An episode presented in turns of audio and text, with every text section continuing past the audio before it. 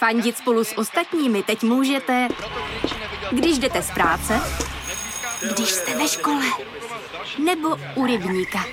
Jsme tu, abyste mohli být mezi svými kdekoliv. Tak zůstaňte ve spojení díky datům na naší nejrychlejší mobilní síti v Česku. T-Mobile.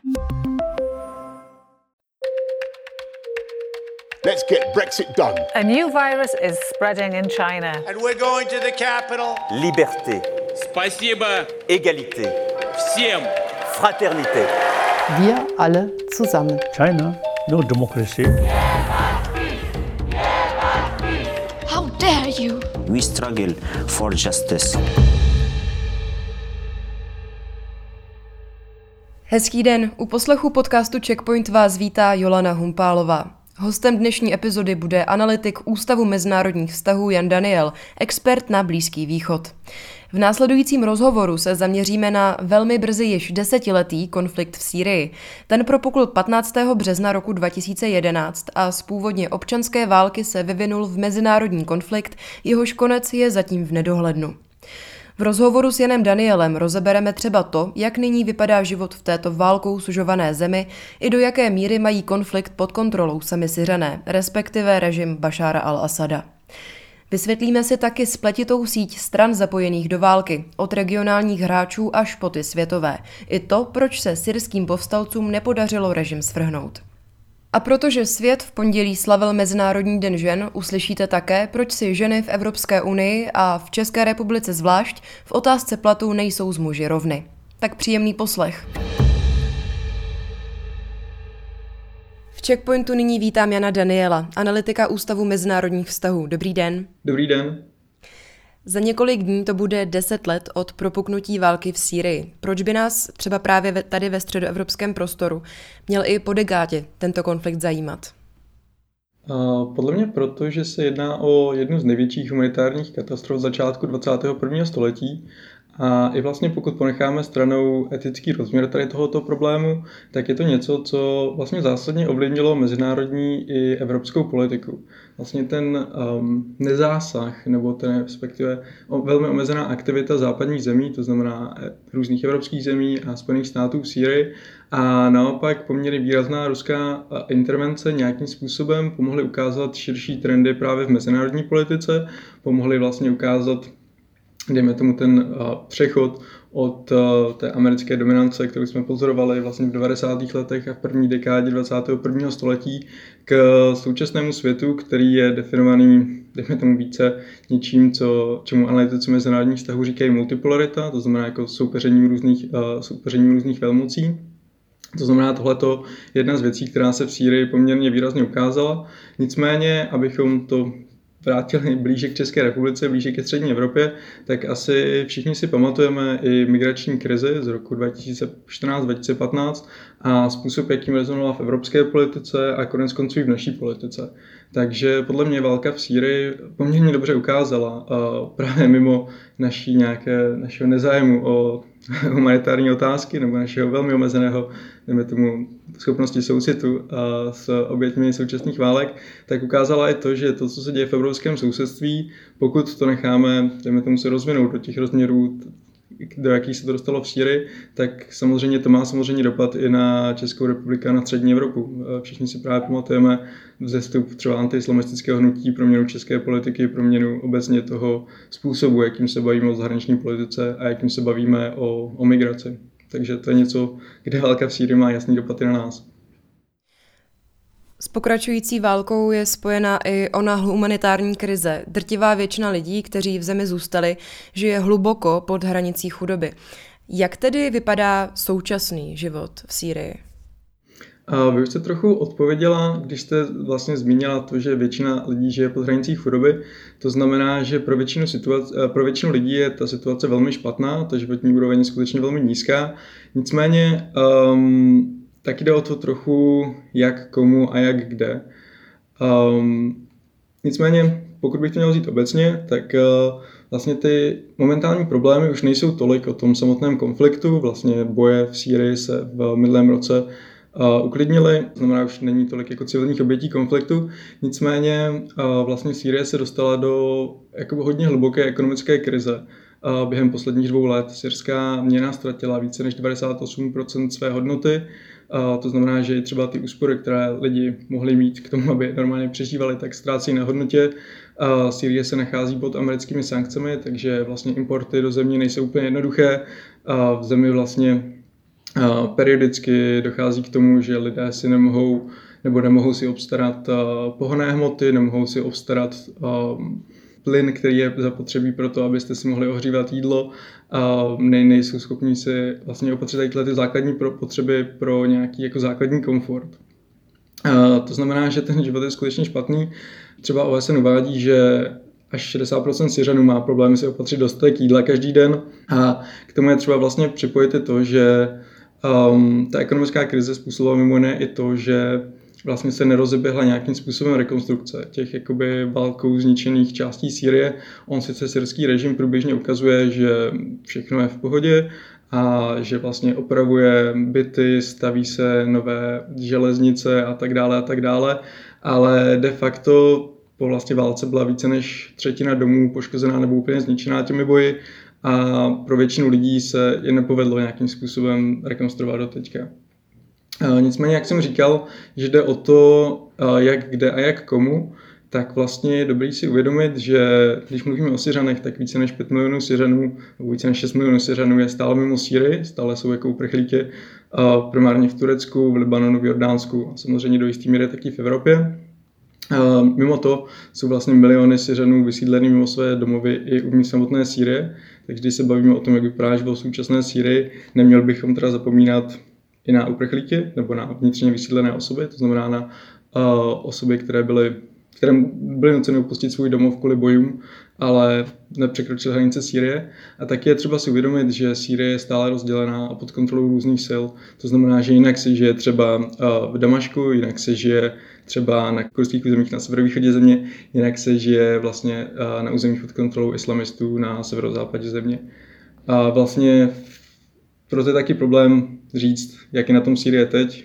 Sýrie je stále jako rozdělená a byť jako ten konflikt vypadá, že trochu utichl, tak rozhodně ještě není vyřešený.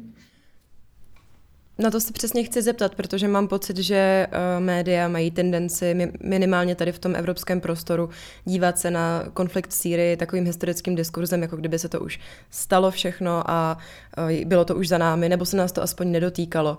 Ale ten konflikt, jak říkáte, je pořád velmi živý, byť není tak intenzivní jako předtím. Uh, vím, že jde o něco velmi složitého, uh, k jedno, nějakému zjednodušenému vysvětlení, ale uh, mohl byste vysvětlit, proč je ten konflikt pořád aktivní, o co se teď bojuje a kdo s kým? Já tady na to asi odpovím tím způsobem, že použiju trochu jako žargonu tady z mého oboru k výzkumu mezinárodních vztahů. A vlastně je to proto, že konflikt se na jednu stranu v posledních letech, během, vlastně, ve svém, během svého průběhu, tak se na jednu stranu internacionalizoval, to znamená, že se do něho zapojili různí jako regionální a globální aktéři a další externí síly.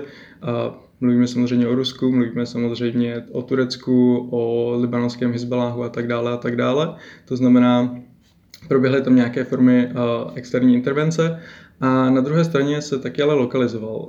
To znamená to, že už na mnoha místech Sýrie, kdy, kdy momentálně probíhají nějaké boje nebo probíhá nějaké omezené násilí, tak uh, to už není právě o těch jako velkým soupeření velmocí, není to o soupeření povstalců proti režimu, ale spíš je to o bojích o rozdělení moci mezi různými vlivnými klany, mezi různými skupinkami, mezi různými warlordy, kteří působí v konkrétních městech či v konkrétních regionech a kde dochází skutečně k soupeření o nadvládu třeba nad pašeráckými trasami, od nadvládu na checkpointy a tak dále. To je něco, co nám může připadat jako marginální, ale vlastně to násilí, které z toho plyne, pořád stojí lidské životy.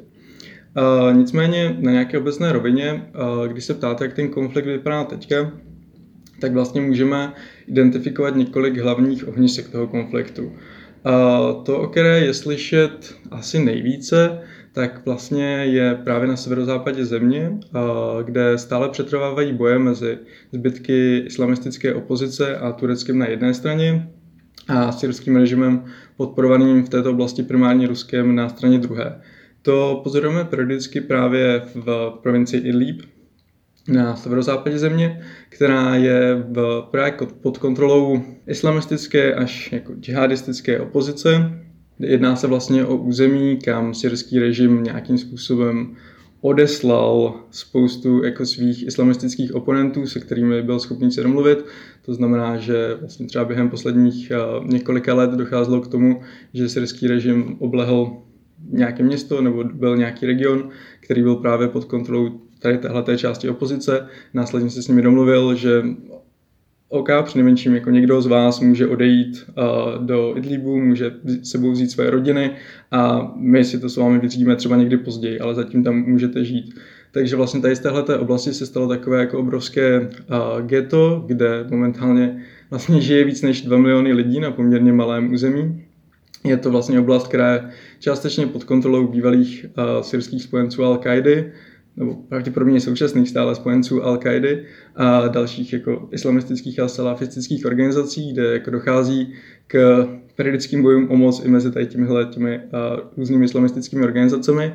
A nicméně to taky oblast, která je vlastně hermeticky uzavřená od zbytku ostatního světa. Je to takové jako fakt obrovské ghetto, které je z jedné strany obležené vlastně syrským režimem, z druhé strany je uzavřené tureckou hranicí a tady v tomhle jako getu nebo tady v této oblasti, které hodně analytiků přirovnává k novému, dejme tomu, pásmu Gazy, byť jenom jako v Sýrii, tak tam se vlastně stále bojuje. Nebojuje se zase tak jako intenzivně, respektive čas od času se syrská armáda pokusí o ofenzívu s podporou Ruska, která dejme tomu trochu jako změní hranice tady této oblasti, nicméně to se děje tak jako třeba jednou do půl roku.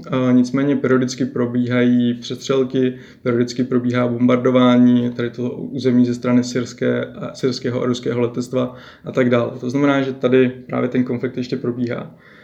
Um, další, dejme tomu, osa konfliktu, která je stále poměrně živá, tak je konflikt mezi Izraelem a jeho spojenci a Iránem a jeho spojenci. To je něco, co mi přijde, že přinejmenším v českých médiích není až zase tak moc reflektované.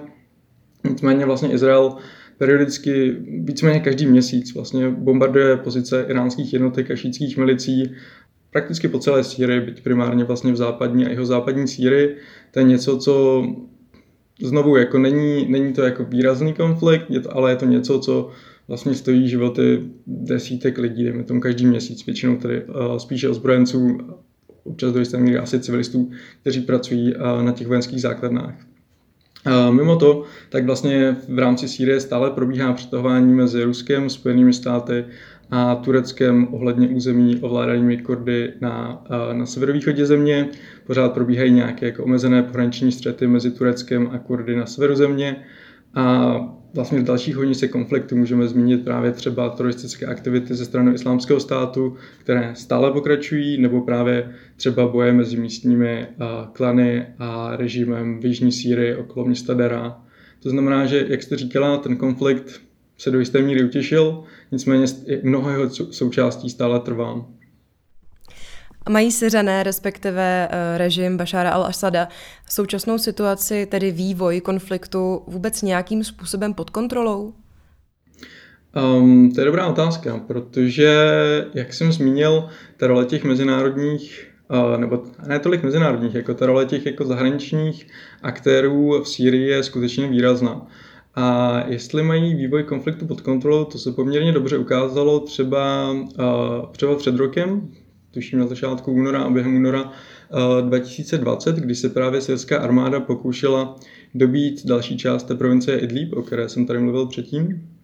A vlastně tam došlo k tomu, že syrská armáda s omezenou ruskou iránskou podporou dokázala dobít několik vesnic, dokázala prolomit tu poměrně jako stabilní frontu, nicméně vlastně v reakci uh, v reakci um, turecké, uh, turecké letectvo a turecké drony vlastně zautočily tady na uh, vlastně na syrské jednotky a zabili poměrně dost syrských vojáků, uh, zničili poměrně dost syrské techniky.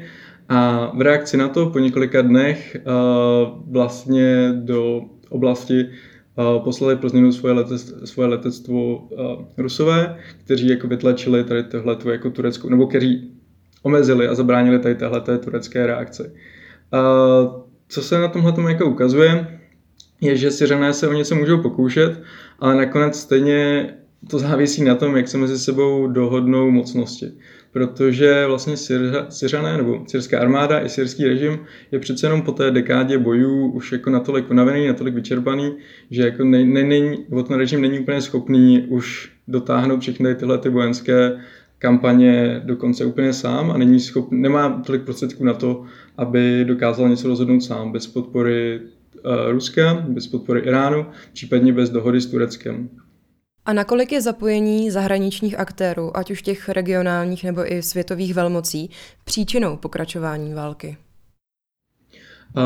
Do jisté míry určitě příčinou pokračování nebo příčinou toho prodlužování toho konfliktu je, protože um, vlastně pokaždé v průběhu konfliktu, když to vypadalo, že nějaká strana dostane nebo se dokáže prosadit, dokáže vlastně prosadit svou vůli, dokáže ten konflikt nějakým způsobem zvrátit na svou stranu, tak došlo k tomu, že se zapojili noví zahraniční aktéři, dejme tomu, nebo zapojili se výrazněji než předtím a dokázali ten konflikt vrátit zase zpátky do nějakého nechci říct úplně ekvilibria, ale do nějakého, prostě, do nějakého statu quo, byť jdeme tomu trochu proměněného. Abych jako řekl, co tady tímhle tím myslím, tak vlastně, když se bavíme hnedka o počátcích konfliktu, tak syrská armáda a syrské obecně ozbrojené bezpečnostní složky dokázaly vlastně v prvních letech konfliktu um, porazit tehdy, nebo dokázali poměrně jako brutálně potlačit to povstání, které probíhalo 2011-2012. Dokázali jako zničit část tehdejších um, jako domobran, které vznikaly, tehdejších jako dobrovolných um, obraných jednotek, které srbská opozice vytvořila a tak dále. Nicméně následně se, do konfliktu, se v konfliktu začaly silně angažovat, začalo se silně angažovat Turecko, začaly se silně angažovat, uh, tomu třeba zálivové státy, do jisté míry i Západ, který podpořili část opozice při menším případě Turecka a zálivových států, taky podpořili i za pomoci dodávek zbraní, za pomoci dodávek munice a tak dále. A vlastně části opozice, primárně tedy v, i v případě zálivových států, i v případě Turecka, to je islamistické, tak dodali vlastně prostředky, aby byla schopná vlastně reagovat tady na, tenhle, ten, tady na tyhle ty útoky syrské armády a aby dokázala i nějakým způsobem jí odolat. To je jeden příklad. Druhý příklad v roce 2015, když vlastně to vypadalo, že islamistické opozici se povede dobít eh, pobřežní oblasti Sýrie, které jsou zásadní pro režim Bashara al-Assada, protože je obývá alávická eh, část syrské populace, tak v tu dobu se do konfliktu zapojilo Rusko za pomoci vlastně zapojení svého letectva tehdy primárně a právě dokázalo ten útok eh, rebelů zastavit ze vzduchu, protože to bylo a do dneška je něco, čemu, syrská, čemu syrští povstalci nedokázali nikdy čelit. Nemají moc, jako let, nebo nemají žádné letecké síly, to znamená, že jsou úplně jako zranitelní uh, vůči útokům, útokům ze vzduchu. Uh, to znamená, abych se jenom vrátil k tomu, o čem jsem tady mluvil, ten konflikt je právě prodlužovaný i tím jako zahraničním zapojením, protože vždycky, když to vypadalo, že se nějakým způsobem pohne někam, tak zapojení dalších externích sil došlo zase zpátky k tomu, že se vrátil do nějakého ekvilibria. Vy jste to už zmínil. Zprvu šlo o občanský konflikt, který se rozhořel v rámci arabského jara, které se ze severní Afriky rozšířilo i na Blízký východ. Připomeňte prosím, o co tehdy syrským povstalcům šlo? Um, to je dobrá otázka, protože uh, podobně jako v dalších zemích uh, arabského jara, ty požadavky syrských revolucionářů nebyly asi úplně sjednocené, nebylo úplně jakoby jasné, o co, o co všem jde mimo, nebo ono, to má dvě roviny tahle otázka. Všichni protestující požadovali to, aby skončil um, režim Bashar al-Assada, případně se nějakým výrazným způsobem proměnil. Uh, požadovali to, aby ten stát začal fungovat um, daleko více pro svoji populaci, než dejme tomu pro právě Asadovu rodinu a dejme tomu nějakou uh, úzkou, úzkou ekonomickou elitu. Nicméně, a část z nich požadovala i politické svobody, uh, nicméně uh, nebylo úplně jasné, co by měla být jako pozitivní alternativa, k čemu by vlastně Sýrie měla nějakým způsobem směřovat. Um, to bylo vlastně zapříčněné několik různými faktory. Um, jako první z nich, když uh, se podíváme zpátky na to, kdo byli tehdejší protestující, jak vlastně uh, k celému začátku povstání došlo. Jasně, jako částečně to byla reakce na povstání v ostatních arabských zemích, částečně vlastně povstání v samotné Sýrie začalo v únoru a březnu 2011 vlastně v reakci na policejní násilí vůči několika teenagerům v vlastně jeho syrském městě Dara, následně se rozšířilo do zbytku země. A vlastně lidé, kteří tehdy vyšli do ulic, jako částečně byli nějakým způsobem spojeni s opozičními hnutími, které byly většinou jako nelegální, které většinou působily nějakým způsobem v disentu. Částečně se jednalo o skutečně jako tu tichou masu, která v podstatě nějakým způsobem dokázala v Sýrii existovat, ale rozhodně nebyla spokojená s tím, jaká, jak je Sýrie, dejme tomu, jako vedená. To znamená, že byly tam nějaké jako politické důvody. Částečně třeba tehdy v tom jihosilském městě Dana se jednalo o to, že se jednalo o, dejme tomu, klanové a kmenové spory. To znamená, že tam byly ještě jako další faktory, kdy část, dejme tomu, jako místních klanů se cítila být vyloučená s rozhodováním o tom, jak to tehdy v tom regionu jako chodí. A částečně to byly také lidé, kteří doplatili na ekonomickou liberalizaci Sýrie v předchozí dekádě, to znamená v té dekádě po nástupu eh, Bashara al-Assada po roce 2000. To byly lidé, kteří dejme tomu, kterým uh, tolik nešlo o jako politickou liberalizaci, ale kteří doplatili na to, že stát přestal vlastně se starat o venkov do té míry, jako se o něj staral předtím. Přestal se starat tolik o ty oblasti jako mimo hlavní, no, mimo těch největších syrských měst, jako byl Alepo, jako byl Damašek a vlastně tihle ti lidé Um, I v následkem třeba jako sucha, které v Sýrii probíhalo od roku 2008 do roku 2010, tak přišli o práci, migrovali do velkých měst a stala se z nich taková jako velká ekonomicky marginalizovaná jako masa lidí, která nebyla úplně schopná se jako v tom novém ekonomickém systému poradit. Tohle to byla jako další část lidí, kteří vlastně potom vyšli do ulic a taky velká část lidí, kteří se potom zapojili do, toho, jako do té ozbrojené části povstání. To znamená, že když vlastně rozebereme z tyhle jednotlivé skupinky, tak je z toho vidět, že každému šlo trochu něco jiného a vlastně následkem i toho, že vlastně Sýrie byla poměrně výrazně jako autokratický stát, syrská tajná policie a syrský režim jako takový vlastně nikdy nepřipustil um, organizaci nějakých jako výraznějších opozičních hnutí, které by skutečně šly proti režimu, tak vlastně neexistovala jako nějaká jednotící, dejme tomu organizace, která by spojila ve své době všechny a tady tyhle ty opoziční skupinky a všechny tyhle zájmy těchto těch různých lidí. Um, to je jedna z věcí. Další z věcí je, že od konce roku 2011 do roku 2012 se právě znovu do konfliktu začaly, nebo do tehdejšího povstání ještě pořád začaly zapojovat i právě ti zahraniční aktéři, kteří si uh, začali vybírat v rámci opozice své favority, začali trochu jako štvát proti sobě, což samozřejmě taky nepřispělo tomu, že by se povedlo udělat nějaké um, jako jednotné vedení, které by se dokázalo postavit dejme tomu, celou opozici a dokázalo by jasně formulovat program, tohle to je to, co my chceme. Jako těchto těch několik opozičních skupinek samozřejmě existuje, nicméně jich pořád několik a dost často mají vlastně minimální legitimitu v samotné Sýrii, protože třeba působí někde v exilu.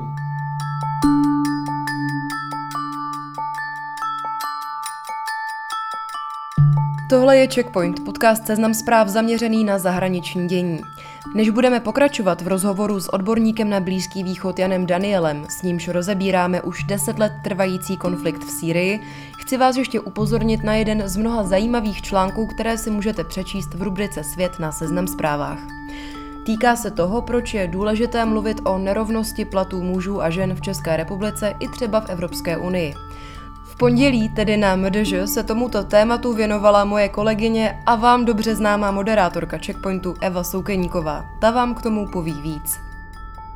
Samozřejmě by se o tématu mělo mluvit z mnoha důvodů. Přesněji řečeno, mluvit o nerovnostech v platech mužů a žen by se mělo zejména proto, že to má mnoho lidí za vyřešený problém. Data ale mluví jinak. V zemích Evropské unie je ten takzvaný gender pay gap, tedy míra nerovnosti v odměňování mužů a žen, 14,1%. Jinými slovy, každá žena v Evropské unii vydělá průměrně 86 centů na 1 euro vydělané mužem. A konkrétně Česká republika se s tím gender pay gapem drží ještě vysoko nad evropským průměrem. Ten gender pay gap je u nás aktuálně na hodnotě 18,9%. Problém je zejména v tom, že tu nemáme prakticky žádné zakotvení v zákoně. Je tam tedy zmínka o tom, že za stejnou práci stejné hodnoty má být stejná odměna. Ovšem nijak se nespecifikuje ta hodnota. Ženy tu navíc mají daleko nižší podporu během rodičovské dovolené a kvůli málo místům v jeslích a školkách eh, se vracejí po porodu do práce až po dlouhé pauze. K tomu jenom dodám ještě jedno číslo. Eh, podle průzkumu Evropské komise si až 44% Evropanů myslí, že nejdůležitější rolí ženy je starost o rodinu a domácnost. No a nyní se už pojďme vrátit na Blízký východ. V následující části rozhovoru se dozvíte, jak to nyní vypadá s takzvaným islámským státem. A zda ze složité situace, v níž se Sýrie momentálně nachází, existují nějaká východiska. Já bych se ještě zastavila u postavy Bašára al-Asada. Eh, jde o druhého syna prezidenta Hafize al-Asada, který se podle původních plánů prezidentem ale vůbec stát neměl. Eh, on vystudoval oftalmologii, žil v Londýně a jeho kariéra směřovala úplně jiným směrem. Po smrti staršího bratra Basila se ale všechno změnilo. Jaký je on prezident? Vy jste zmínil ekonomickou liberalizaci, ale zároveň on je autokrat. Um, je to tak, vlastně po jeho nástupu k moci v roce 2000, po smrti a jeho Hafizela Sada, se chvíli uvažovalo o tom, že by vlastně Bashar mohl být nějakým způsobem liberalizátor, což je hrozné slovo, mohl by přispět k politické liberalizaci Sýrie. Nicméně to se po několika měsících, tehdy takzvaném jako damašském jaru, ukázala jako milá představa, protože přes, dejme tomu, určité povolení svobody tisku um, jako nedošlo nikdy k žádným politickým reformám a vlastně ta jako svoboda slova byla znovu velmi výrazně omezena v následujících letech. Uh, to znamená, že Bashar al-Assad jako nikdy neměl snahu o to nějakým způsobem Sýrii politicky liberalizovat, ale vlastně jeho vize pro Sýrii byla naopak, dejme tomu třeba, jestli by bylo blíže, můžeme říct třeba jako Singapuru nebo Číně nebo něco takovému, co je vlastně autokraticky řízený stát s liberální ekonomikou. On eh, vlastně přeorientoval eh, syrskou ekonomiku od důrazu na zemědělství, od důrazu na jako určitý typ jako průmyslu, který měl primárně fungovat pro Syrii dovnitř, to znamená určitý jako um, určitý jako socialistický model toho, jakým byla, uh, jakým byla syrská ekonomika řízená, tak on je obrátil právě k určitému jako neoliberálnímu, neoliberálnímu modelu. A to, co on taky udělal, je, že vlastně od, uh, že přeorientoval svoji pozornost od uh, syrské strany uh, kterou vlastně vedl jeho otec, kterou, která byla nějakým způsobem tady ta jako stranická avantgarda to jako velké socialistické revoluce, tak on vlastně přeorientoval svou pozornost směrem spíše k ekonomickým elitám, které byly často spojené s jeho rodinou. To znamená, že vlastně během jeho vlády se povedlo poměrně výrazným způsobem zvýšit životní úroveň pro část ekonomických elit, pro část těch jako největších syrských podnikatelů. Povedlo se nějakým způsobem zvýšit i životní úroveň syrské střední třídy je tomu právě díky těm ekonomickým reformám, nicméně jako velká část lidí na to ekonomicky doplatila. To je, jako se bavíme o té dekádě před válkou, nicméně jako veškeré ty samozřejmě iluze o tom, že Bashar al-Assad by mohl být, díky tomu, že, vzal, že byl vzdělaný na západě, že by mohl být jiný než jeho otec, jako vzali za své po začátku konfliktu, kdy on na ní reagoval poměrně jako brutálně, sice přislíbil jako v roce 2011 nějaké reformy, nicméně ty byly jako velmi omezené a během následujících let začalo být jasné, že on jako nehodlá uh, nějakým způsobem jako vyjednával s opozicí, uh, hodlá na ně jako reagovat ozbrojenými složkami, hodlá na ní uh, reagovat silou a hodlá je potlačit silou. Konec konců už od začátku povstání vlastně on reagoval na povstalce tím, že označoval za teroristy, že označoval za placené agenty ze strany západu Izraele a tak dále a tak dále. Takže tam vlastně nikdy nebyla nějaká snaha o, dejme tomu nějaké jako upřímné reformy, které jsme třeba ale viděli v některých zemích arabského světa po protestech arabského jara.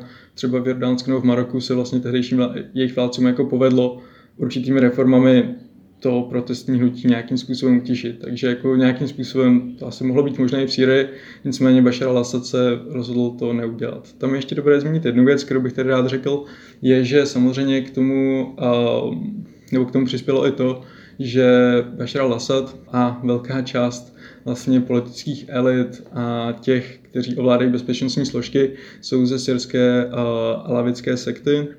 To znamená jakoby vlastně z dejme tomu minoritní sekty v rámci, v rámci islámu a pro něj, respektive pro úzkou kliku v rámci, v rámci syrského režimu je ovládání státu prostě prostředkem, jaký můžou Alavité v Syrii přežít. Přežívá tam, nebo existuje tam taky jako strach z toho, že pokud to oni nebudou kontrolovat stát, nebudou kontrolovat bezpečnostní složky, tak mohou být také um, nějakým způsobem persekováni ze strany, ze strany sunnické majority. A myslíte si, že kdyby um, to spektrum požadavků opozice nebylo tak široké a řekněme roztříštěné, kdyby ta opozice byla trochu sjednocenější, že by se jí mohlo tehdy před těmi třeba deseti, devíti lety podařit uh, režim svrhnout? Um, já si myslím, že mohla jako existovat Um, nebo že existovala nějaká naděje na to, že by režim mohl být svržený. Já si třeba pamatuju, že když jsem byl v roce 2011 uh, ehm, jako v Libanonu, tak v té době jako dost velká část Libanonců si myslela, že jako svržení režimu je skutečně otázkou jako měsíců. Bylo to samozřejmě i v reakci na to, e, jakým způsobem e, padl Kadáfi v Libii, jakým způsobem padl e, Mubarak v Egyptě, jakým způsobem padl Bin Ali v Tunisku. Vlastně v té době se to všechno zdálo být možné. Jako viděli jsme skutečně jako masové demonstrace v syrských městech. A v tu dobu asi jako bylo možné, aby se něco takového stalo. Co by se muselo stát, to je samozřejmě jako velká otázka. To nesjednocení opozice je jakoby jeden z problémů. A další z problémů je samozřejmě třeba i jako lavírování, dejme tomu jako kurdské nebo kurdských představitelů, kteří um, se jako nikdy úplně nepostavili na stranu opozice, vždycky spíše to hráli na své, své vlastní zájmy. A další, a dalším z faktorů je i to, že samozřejmě jako ne všichni Syřané se postavili proti režimu Bašara Asada. A vlastně i v tom roce 2011-2012 um, proběhly poměrně výrazné dezerce z armády, uh, vlastně kde část jako vojáků uh, utekla na stranu opozice. Nicméně nikdy to nebylo tak výrazné, aby se ta armáda třeba kompletně rozpadla. A vlastně tím, že ta armáda a obecně bezpečnostní složky jsou právě ovládané primárně alávity a vyššími alavickými důstojníky, tak nikdy nedošlo ani k tomu, že by se armáda výrazně odštěpila od Bashara al-Assada, třeba tak, jak jsme to viděli v, v Egyptě. A tohle je podle mě jeden jako z velmi zásadních momentů. Uh, nicméně právě ta podpora Bashara al-Assada už po začátku povstání v současné době samozřejmě nestojí jenom na alávitech a ale i na části jako sunnické populaci Sýrie. Už třeba proto, že ji dokázal nějakým způsobem ekonomicky pozvednout v, tě, v té dekádě před, uh, před povstáním, nebo protože jako, může, jako část lidí asi může věřit tomu, uh, co uh, Bashar al-Assad vždycky tvrdil, že opozice jsou prostě islamističtí teroristé, což v čemž mu bohužel opozice, ani ne tak opozice, ale v čemž mu ten nárůst um, islamistických bojůvek po roce, dejme tomu 2013-2014, uh, poměrně výrazně pomohl. Takže si myslím, že jako Bashar al-Assad to zároveň byl schopný komunikačně nějakým způsobem zvládnout ve, ve své době. My jsme se toho ještě pořádně nedotkli, nicméně vy jste ho už zmiňoval. Jednou z nejsilnějších stran v celém konfliktu byl svého času takzvaný islámský stát založený původně v Iráku. Jeho džihadisté ostatně neoperovali pouze na Blízkém východě, myslím, že si všichni dobře pamatujeme teroristické útoky napříč Evropou. Kalífát byl sice formálně před dvěma lety zničen, ale podle hlasů, které se z regionu ozývají, je jeho ideologie stále živá, tedy přežívá. Jaká je pravděpodobnost, že se islámský stát v nějaké formě vrátí a je proto nyní teoreticky ovzduší? To je samozřejmě otázka za jako uh, milion korun a otázka, kterou uh, průběžně zkoumají jako všechny uh, světové uh, spravodajské služby.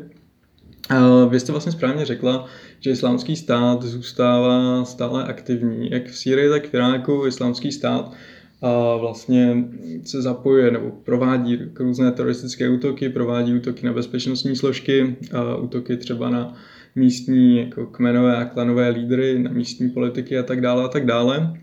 To znamená, že islámský stát v nějaké jakoby velmi omezené formě stále existuje. Jestli jsou momentálně podmínky pro to, aby se znovu dostal k moci, tak já si myslím, že odpověď je nutné rozdělit třeba na dva, dvě různé úrovně. Um, na úrovni toho, jestli ten islámský stát, tak jak jsme ho znali, se může dostat zpátky k moci, uh, tam já si myslím, že asi úplně ne, protože je to organizace, která je skutečně jako podrobno hledem bezpečnostních složek celého světa. Um, je to taky organizace, kdy si vlastně všichni pamatují uh, tu brutalitu, s kterou ona působila v roce 2014-2015. Pamatují si vlastně um, popravy, upalování, to veškeré to spektakulární násilí, které islámský stát prováděl. A to není úplně něco, co by jako výrazně rezonovalo s lidmi. Není to jakoby něco, co by lidi až tolik lákalo. A přece jenom ta jako porážka a jako zničení toho, té jako teritoriální základny islámského státu, toho jako jeho území, všech těch jeho symbolů, byla poměrně drtivá. Takže jako islámský stát pravděpodobně bude pokračovat jakožto nějaká teroristická organizace, jakožto nějaká malá postelecká organizace, ale nemyslím si, že třeba během následujících dvou let by byl schopný znovu vybudovat něco takového, co jsme viděli v roce 2014-2015. To je jedna dimenze. Druhá dimenze je, že ty podmínky, díky kterým islámský stát vyrostl, byly samozřejmě ten rozpad jako státní kontroly nad Sýrií a rozpad obecně kontroly nad, syrsk, nad velkou částí syrského území.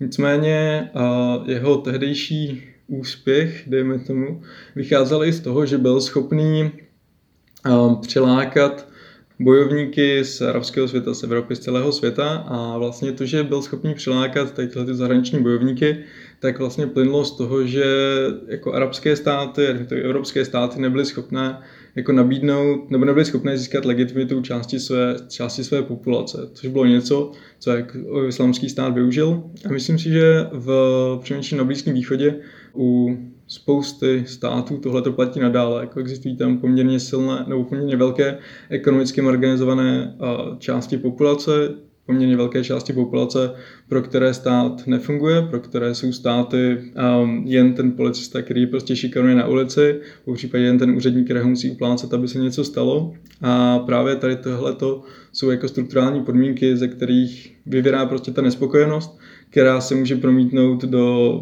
nepokoju, jak jsme viděli u arabského jara, anebo u skutečně jako malé, malé části populace se může promítnout do toho, že prostě hledá něco jiného, k čemu se připojí a za co prostě bude bojovat, což právě byl třeba tehdy ten islámský stát. A právě tady ty, jako ta nespokojenost s politickým uspořádáním stále přetrvává, takže nemyslím si, že islámský stát bude něco, co se obnoví v příštích pár letech, přinejmenším ne ta organizace, která to byla v roce 2014-2015, nicméně jako něco podobného, co by jako využilo tuhle tu nespokojenost, se pravděpodobně stát klidně může. Do syrského konfliktu je zapojených opravdu mnoho stran a každá z nich má nějakou vlastní agendu. Existují v takovém případě nějaká východiska z této války? Um, vy jste to vlastně už teďka trochu zmínila, protože ten konflikt je mezinárodní a ty východiska bohužel taky musí být mezinárodní. To znamená, že aby došlo k ukončení toho konfliktu, tak se musí domluvit mezi sebou Rusko, Turecko, Spojené státy, zálivové státy a Irán. Ideálně i s tím, že zapojí do jednání právě části syrské opozice a zároveň i syrský režim.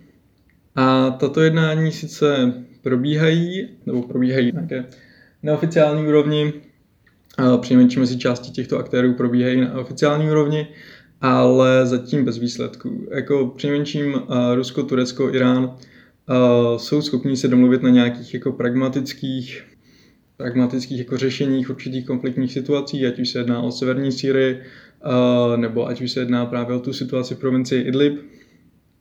Spojené státy a Irán, dejme tomu, se nejsou moc schopné domluvit na tom, co bude dále ze Sýrií, stejně tak jako Spojené státy a Rusko. Znovu funguje tam, jakoby, dejme tomu, mezi jako Spojené státy a Ruskem funguje nějaká komunikace na taktické úrovni, ale rozhodně jako není úplně jasné, jestli tyhle ty dvě globální mocnosti se jsou schopné momentálně shodnout na tom, co by mělo být se Sýrií dále. Tohle to je jako zásadní věc. Nicméně další rovina tohoto problému je, že samotný syrský režim nemá až zase tak moc um, zájem na tom se dohodnout na nějakém jako mírovém řešení, protože vlastně syrský režim má, no, že Bashar al-Assad jako takový a má pocit, že oni ten konflikt vyhráli, oni vlastně přežili to násilí těch posledních deseti let, které bylo namířené proti ním a momentálně nemají potřebu dělat ústupky. Oni prostě tu válku vyhráli, to znamená, že oni jako žádné reformy dělat uh, nechtějí, což je něco, co stále požaduje prostě po Sýrii západ, nebo dejme tomu OSN a mezinárodní společenství jako takové.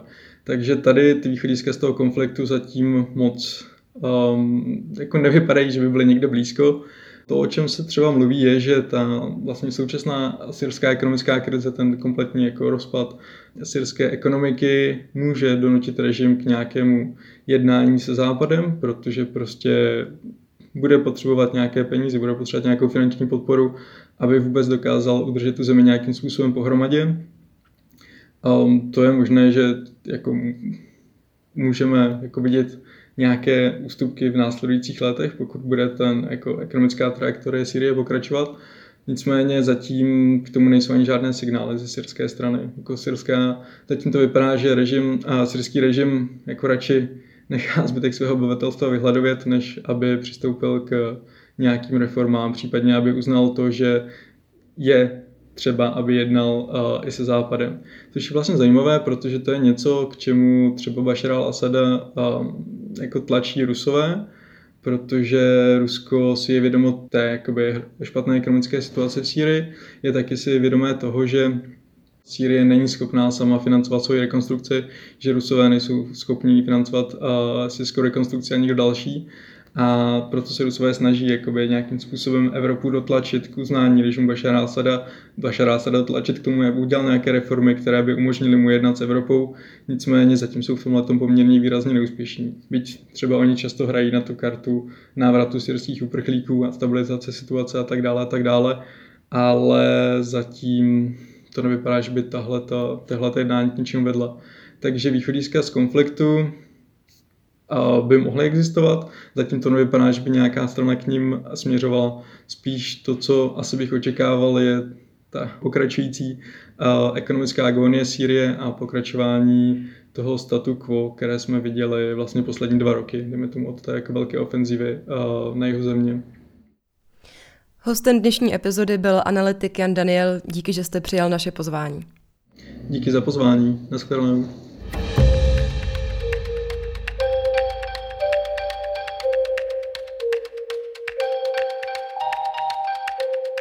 A to už je z dnešního checkpointu vše. Pokud máte připomínky nebo byste nám třeba rádi poslali nějaký pěkný vzkaz, neváhejte a pište na e-mail audiozavináč.cz.cz nebo nám můžete napsat recenzi ve vašich podcastových aplikacích a ideálně přihodit nějaké hvězdičky.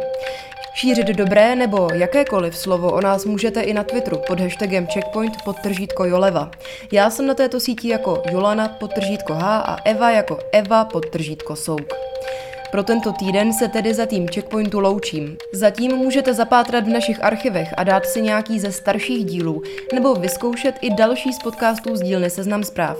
Všechny najdete nejen na webu, ale samo sebou i v podcastových aplikacích.